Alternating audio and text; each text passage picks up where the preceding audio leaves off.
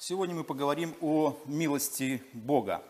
Мы продолжаем наше размышление о Боге и о том, как мы его воспринимаем и как он отражается а, в нашем сознании, в наших чувствах, и как мы воспринимаем и поклоняемся нашему Богу. Милость Бога – это то, что, в принципе, не такая, скажем, категория вещей, а, которые нам неизвестны, потому что милость, о которой мы говорим, или милость, которая связана с Богом, она вполне, скажем, является частью нашей повседневной жизни. Мы знаем, что такое милость, мы знаем, что такое милостивый, мы знаем, что такое милостыня. И все эти вопросы, они, в принципе, составляют часть нашей обычной человеческой жизни. Поэтому, когда мы читаем Священное Писание, и, и когда говорится, что Бог милостивый, Бог проявил милость, Бог проявляет милость, для нас это, в принципе, скажем, абсолютно понятные вещи, которые для нас каждый день а, проявляются. Поэтому, когда мы говорим о милости, что такое милость, можно это сформулировать следующим образом. Милость – это, можно сказать, как сострадание. Был такой случай во время Второй мировой войны, когда немцы стояли под э, Ленинградом. Они знали, что они окружили город, и вот э, в кануне Рождества они захотели как-то, скажем, поздравить э, детей Ленинграда с Рождеством, хотя в советские времена Рождество там не праздновали, но тем не менее они хотели каким-то образом передать вот этим страдающим детям какие-то подарки, какие-то, какой-то сделать сюрприз. И они поделили своим пайком, собрали, скажем, такую коробку, положили туда шоколад, свой паек и каким-то образом вот решили передать это все, скажем, через бойцов Красной Армии. Они, конечно, спорили по этому вопросу, может быть, Красная Армия заберет, съест этот подарок, там, достанется детям. Написали записку, что они э, сострадают или проявляют такую милость по отношению к этим детям. И таким образом они положили эту коробку на нейтральную полосу, и потом через какое-то время эта коробка пропала, и какое-то время они думали, что все, как бы цель их достигнута, они проявили милость и страдания к детям в оккупированном Ленинграде, но потом, через какое-то время, коробка опять появилась на том же самом месте – они, естественно, за ней полезли, а, забрали коробку, открыли ее, и в этой коробке ничего не было тронуто. Ни шоколад, ни паек, ничего, и была, лежала точно такая же а, записка от э, бойцов Красной Армии. Они писали, если вы хотите проявить милость и сострадание к нашим советским детям, то, пожалуйста, уходите из нашей страны. А ту коробку, которую вы собрали, вы передайте в Берлин Гитлеру, чтобы он все это съел и лопнул, чтобы на этом все страдания наших детей закончились. Сначала немцы, естественно, реагировали, говорят, мы реагировали, а, это как бы от лица немецкой армии, реагировали очень жестко, как-то не понимали, негодовали, а потом мы поняли, что на самом деле так оно на самом деле есть. То есть мы являлись причиной а, всех несчастий и бед э, этих детей, которым мы, которым хотели проявить милость. Также, когда мы говорим о милости, можно милость э, выразить следующим образом.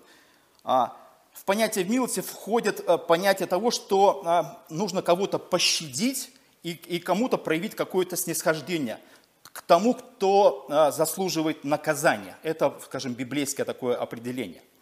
Тот, кто находится в каком-то а, плохом состоянии, греховном состоянии, когда он нуждается в наказании. Но вместо наказания Бог проявляет а, к этому, скажем, привинившемуся милость или сострадание, либо входит в его бедственное положение. Если сформулировать таким образом вообще два понятия сострадания, либо отмена заслуживающего наказания, то можно сказать следующим образом. Милость – это Божья благодать навстречу человеческой вине и страданию. То есть Бог милостив по отношению к своему страдающему творению. То есть Бог проявляет вот это, это чувство, которое, скажем, потом переходит уже а, в другую фазу, фазу уже благодати. Потому что когда мы, например, читаем Священное Писание, то можно сделать определенное наблюдение – Например, в Ветхом Завете очень много, если взять, взять симфонии и посчитать, гораздо большее количество а, слов, являющих, как бы, выражающих милость Бога. В Новом Завете этих слов меньше. В Новом Завете больше преобладает слово «благодать». А вот в Ветхом Завете а, слово, хотя и в Новом Завете милости тоже много, но тем не менее мы понимаем, что есть какие-то вещи, где они более проявлялись. Это был а, Ветхий Завет. И в Ветхом Завете это постоянно а, проявление Божьего сострадания, сочувствия к падшему творению, которое согрешило и которое оторвалось от Бога. Например, когда мы читаем Священное Писание, в Евангелии от Матфея, 15 главе, 32 стихе сказано следующее. «Иисус же, призвав учеников своих, сказал им, жаль мне народа, что уже три дня находятся при мне, и нечего им есть. Отпустить же их э, не ешим не хочу, чтобы не ослабели в дороге». То есть вот такое, такая евангельская история, и вот это слово «милость», оно выражено в слове, у нас здесь переведено как жаль. Или можно перевести это слово как жалиться, иметь жалость, умилосердиться.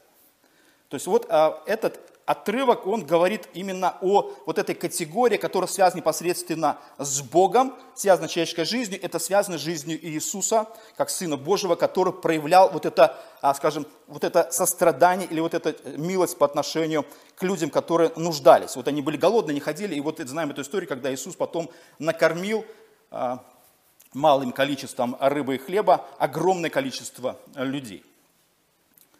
То есть милость относится к настоящему состоянию человека, можно так сказать. Милость говорит о бедственном нашем положении, либо нужде какого-то человека. Это о его настоящей нужде. Вот, вот, вот в данный момент он нуждается. И милость сразу обращает на него внимание. То есть чувство, которое Бог питает по отношению к нам, когда мы пребываем, например, грешниками, являемся падшими и погибающими, и Бог проявляет вот это милосердие по отношению к нам. А, в Евангелиях от Матфея, в том же Евангелии от Матфея, 20 главе, есть а, интересная история, которая очень ярко иллюстрирует вот это понятие милости и сострадания а, по отношению к нуждающимся. Матфея 20:34.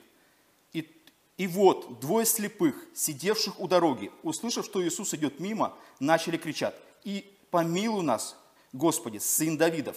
Народ же э, заставлял их молчать, но они еще громче стали кричать, «Помилуй нас, сын Давидов, Господи!» Иисус, остановившись, подозвал их и сказал, «Чего вы хотите от меня?» Они говорят ему, «Господи, чтобы открылись глаза наши». Иисус же, умилосердившись, прикоснулся к глазам их, и тот час прозрели их, и они пошли за ним.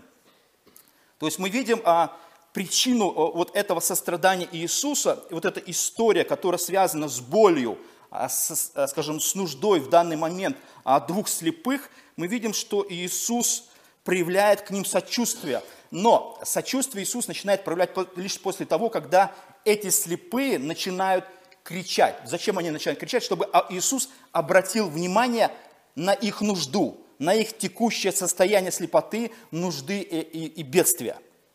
Поэтому они начинали еще громче кричать, когда их заставляли молчать. И их результат вот этого крика заставил обратить внимание Иисуса, и Иисус увидел, обратил внимание вот на этих нуждающихся и проявил, как здесь написано, умилосердившись, прикоснулся к глазам их. То есть он увидел, что они слепые, и, тем, э, и после этого, скажем так, факта Иисус как бы проявляет вот это сострадание, он входит в это положение.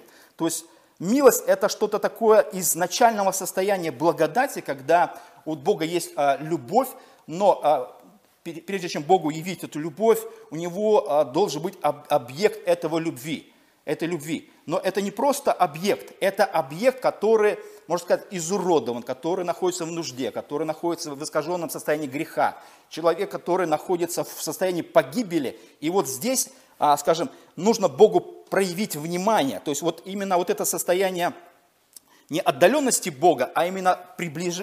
приближения Бога до такой степени, что он входит в состояние греховного человека. Он, скажем, видит, он понимает, а в чем нуждается человек – Здесь, в этом отрывке, мы видим, что Иисус спрашивает, и эти слепые формулируют, что они хотят. Что вы хотите от меня? Иисус, Иисусу они говорят, Господи, чтобы открылись глаза наши.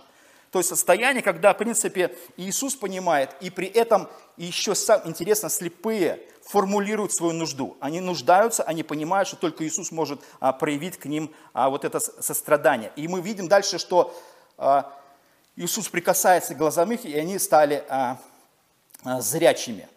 То есть вот это состояние, когда а, вот есть нужда, есть нуждающий человек или есть состояние какого-то бедствия, и тот, кто может помочь, прежде чем проявить благодать, либо вот, вот эту работу, которая приведет а, к какому-то благому результату, а, этому, а, скажем, этой благодати должно присутствовать что-то такое, чтобы обратило внимание вот этой благодати на нужду а, этого нуждающегося. И это э, выражено в слове или в чувстве, либо в таком сосредоточении, а, которое является частью нашей жизни, это милость. То есть, если нет милости, то, в принципе, и благодать не выразится, она просто не придет. Потому что, когда мы знаем а, из нашей обычной жизни, люди сидят, например, и нуждаются, либо стучатся там к нам в квартиру, чтобы мы чем-то поделились с ними, разные, разные истории из нашей жизни, а, мы смотрим на этих людей, мы оцениваем их состояние и, и можем проявить милость, а можем и не проявить милость. То есть иногда милость проявляется у нас, иногда мы не проявляется. Я думаю, что каждый из нас особенно я помню а, в первые времена, когда а, только Советский Союз развалился, и очень много было людей нищих, нуждающихся. Огромное количество людей находилось там в переходах, очень было много людей. Сейчас их, видно, уже всех зачистили, сейчас это как бы не положено, у нас как бы состояние благополучия, хотя нищих еще больше стало, но просто это нельзя об этом говорить, нельзя это показывать. И я думаю, каждый из нас испытывал чувство, когда идешь, ты, например, по подземному переходу, или где-то в месте, где сидит этот нищий, и просит. И у тебя каждый раз вот ты начинаешь разговаривать с самим собой. Проявляешь к нему милость, дать, не дать. Там что-то подать, либо не подать. Да, вот какие-то моменты все время ты начинаешь как бы внутри испытывать вот это а, чувство, либо не испытывать либо ты начинаешь говорить, что нет, это все не по-настоящему, это посадили кого-то. То есть были, кстати, и такие случаи, когда на самом деле не было нуждающихся, но а, чтобы сыграть, либо вызвать в человеке а, такое милосердие, либо чувство милости, сажали вот этих людей, с детьми даже сажали, что-то такие разные такие, такие трагические истории, а, использовали таких людей иногда социальных садили, и вот стояли за ними какая-то группировка, которая просто собирала огромное количество денег с населения. Но, э, тем не менее, мы понимаем, что э, это, это, это составная часть как нашей жизни, так и часть э, Евангелия, которая именно обращена на нужду погибающего грешника. Есть такая православная молитва, мы знаем, «Господи помилуй, Господи помилуй», да, мы слышали, да, и это, скажем, довольно, скажем, известно, и я думаю, все, даже верующие, неверующие, знают эту молитву, мы потом к ней немножко подойдем, довольно, кстати, интересно. Поэтому, когда мы смотрим а, на, на Бога и на нас, то мы понимаем, почему Бог проявляет а, вот эту милость. Потому что мы, скажем, через Евангелие становимся, а, скажем, вот такими осведомленными в том что, плане, что мы являемся погибающими и грешными людьми по отношению к Богу, по отношению к вечности, по отношению к нашей судьбе, по, по отношению к тому, что с нами может в будущем произойти. И когда Евангелие приходит а, и открывает нам а, скажем, вот эту перспективу вечности и нашего греховно-падшего состояния, тогда мы, как люди, а, естественно, понимаем, что прежде всего мы нуждаемся в том, чтобы Бог обратил на нас внимание и проявил к нам сострадание как грешным, никчемным, погибающим людям. И когда мы доходим до этого состояния, это, в принципе, для нас огромное благо, когда мы способны, а, скажем, осмыслить и в этом состоянии, как вот эти слепые, которые сидели, которые нуждались, проявить а, вот это, кричать фактически к Богу. «Господи, будь милостив ко мне, помилуй меня, Господи, я человек грешный». Это вот была история с Петром, когда Иисус сказал ему а, сделать определенные действия, кинуть сеть, сети, а он кинул сеть и поймали огромное количество рыбы, и он понимал, что он человек грешный, и сказал, Господи, тебе нужно как бы, мне нужно выйти из лодки, или тебе нужно из лодки, потому что я понимаю, что я настолько грешен. То есть вот это, а, скажем, исповедание греховности, оно способствует пониманию тому, что человек нуждается в исправлении этого состояния. Вот что-то нужно делать. Поэтому и человек понимает об этом, и Бог понимает о том, что человек находится в этом состоянии. Поэтому а милость – это сердечная забота о нуждающемся. Милость а, отвечает за несчастье, положение нужды человека, который в нем находится. То есть милость – это доброта, проявленная по отношению к убогим.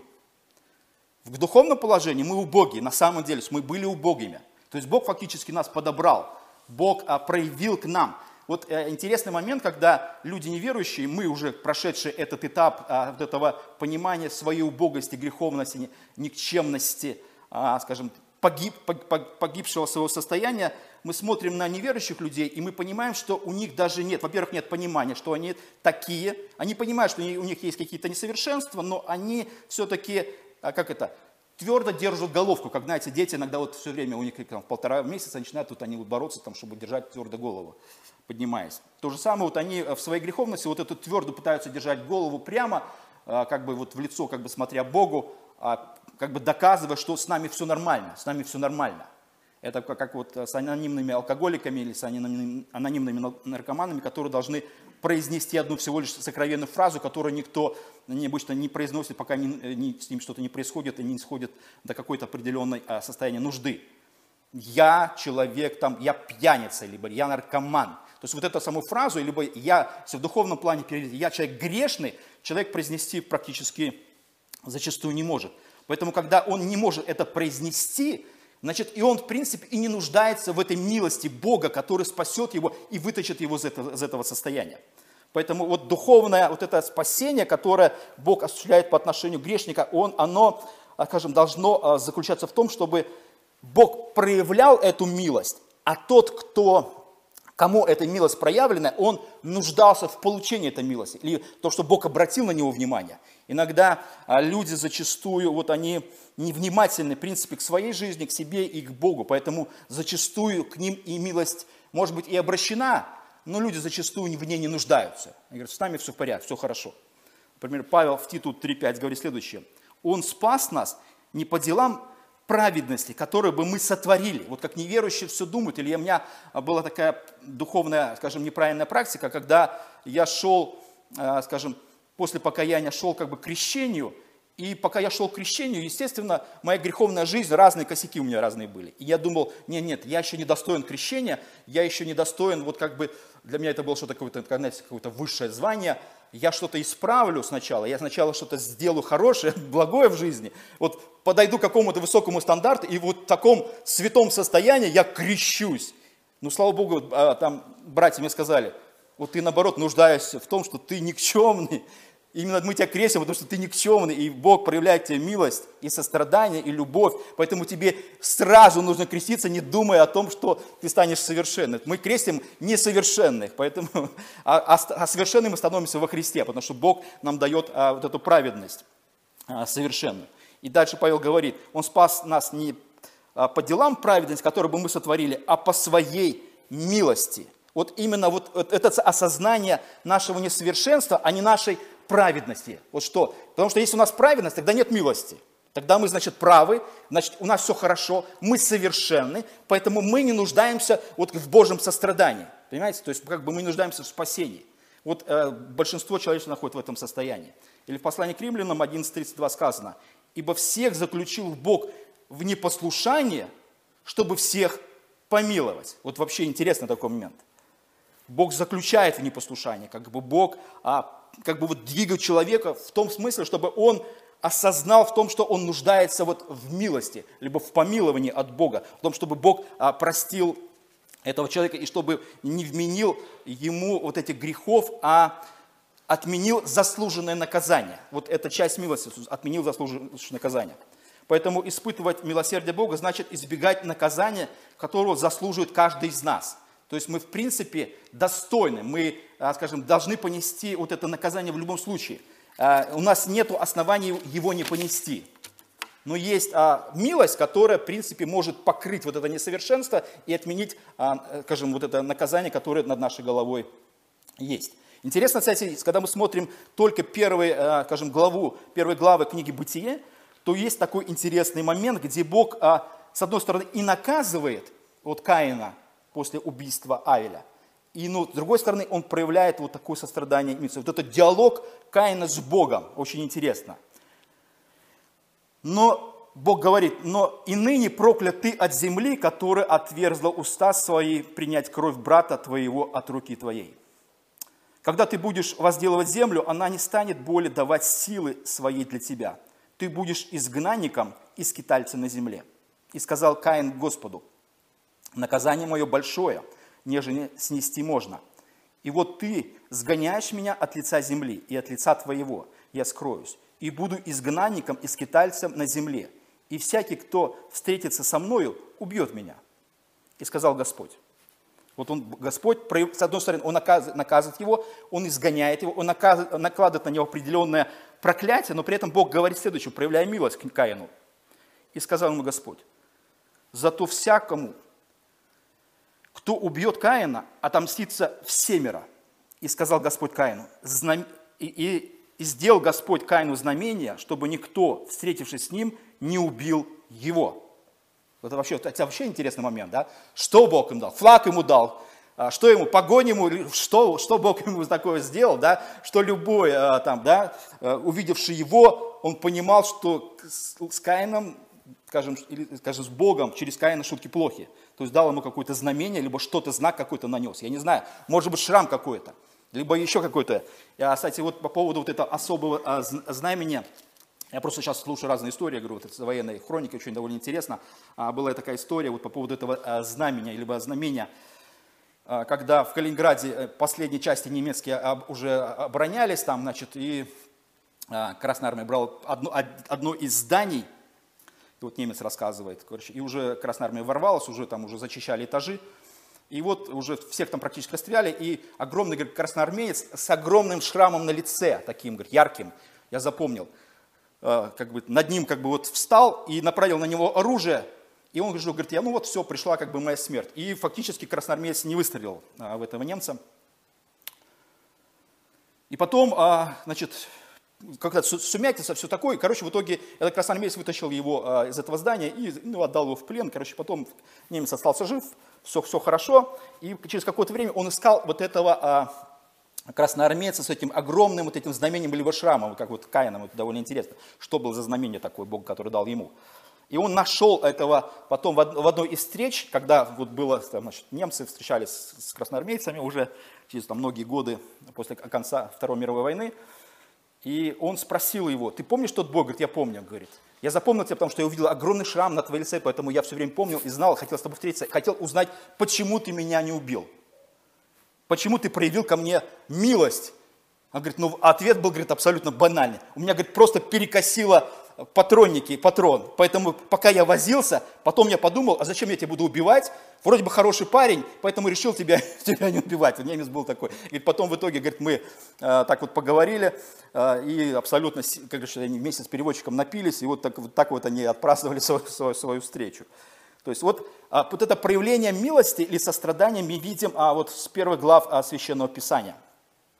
Или, например, когда Бог уничтожает мир через потоп, мы видим страдание Бога, либо Он говорит следующее, в 8 главе Бытия. «Не буду больше поражать всего живущего, как я сделал». То есть Бог вот уже а, смотрит на все то, что произошло, и пытается, а, вот, хотя люди были достойны того. Вот мир, который Бог потопил, он был настолько извращен и греховен, что там не было основания уже фактически вот кого-то спасать. Поэтому Бог спас всего лишь 8 человек. Вот представьте, с огромного мира, а предполагая, что в то время уже было десятки миллионов, а может быть сотни уже миллионов человек за это короткое вроде бы время, так, так а, предполагая, что могло быть население уже Земли. И вот с этих огромных миллионов всего лишь было 8 человек, которые были помилованы. Или вот история, когда, например, Бог наказывает Содом и Гамору, и Авраам призывает Бога не делать этого. И Бог говорит, давайте, давай, давай, давай заниматься математикой.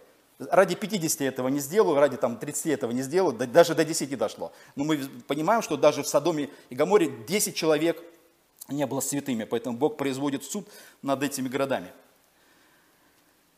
Поэтому, когда мы смотрим Священное Писание, этот момент очень важный. Мы, а, скажем, понимаем, почему Бог проявляет милость. Э, и мы должны видеть Бога именно милостиво, который именно близок к творению. Не где-то удален и абсолютно забыл про Него – а именно Бог, который находится абсолютно очень близко и рядом. Вот как я раньше говорил, что мы молимся, и мы даже не, не, не понимаем и не сознаем, и даже не представляем себе, как работает молитва, или как, как Бог слышит нас. Мы даже можем шептать, а где Бог? Но Он слышит. Понимаете, да, вот, это, вот, вот этот процесс вообще непонятный. То же самое, когда мы, мы смотрим на Бога, как Он проявляет свою милость, этот момент, он всегда очень важный. Мы, мы видим сострадающего Бога, снисходящего Бога, который, особенно когда смотрим на Христа, который пришел вот буквально, вот когда в послании Римляна сказано, что Бог доказывает к нам свою любовь. Бог не просто декларирует, как многие говорят, сделаем завтра. Особенно меня всегда раздражает политики, которые, любые политики, которые а, занимаются, например, какой-то предвыборной кампанией. Либо политика, которая уже давно, а, скажем, там, в президентах, там, в премьерах и говорят, вот они не говорят, что они сделали. Они говорят, вот завтра будет вот это, мы построим так, у нас будет планы. И все время обещания, вот это бесконечное обещание. Вот и наш брат Евгений Степанович, он ждал э, коммунизма в 80-м году, в итоге так его обманули, понимаете, так он не наступил. Все время сожалеет, жизнь, полжизни прошло в ожиданиях вот, вот этого всего, обманули, политики обманули.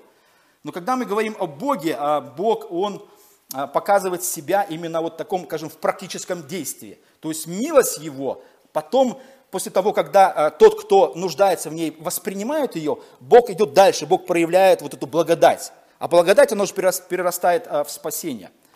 Поэтому, когда мы смотрим на Бога, мы видим, что Его а, Милость – это не декларация просто какого-то состояния. Это, это, это фактически начало Евангелия, или начало благодати, и начало вот этого пути спасения, который Бог проявляет по отношению а, к нуждающимся. Например, очень яркий отрывок, Римлянам 9:23 написано следующее. «Что же, если Бог, желая показать гнев и явить могущество свое, то есть гнев и явить могущество, фактически это возмездие э, грешнику – с великим долготерпением щадил сосуды гнева, готовые, либо фактически дословно приготовленные к погибели, дабы явить богатство славы своей и над сосудами милосердия, которых он приготовил к славе, над теми, которых он призвал не только из иудеев, но и из язычников.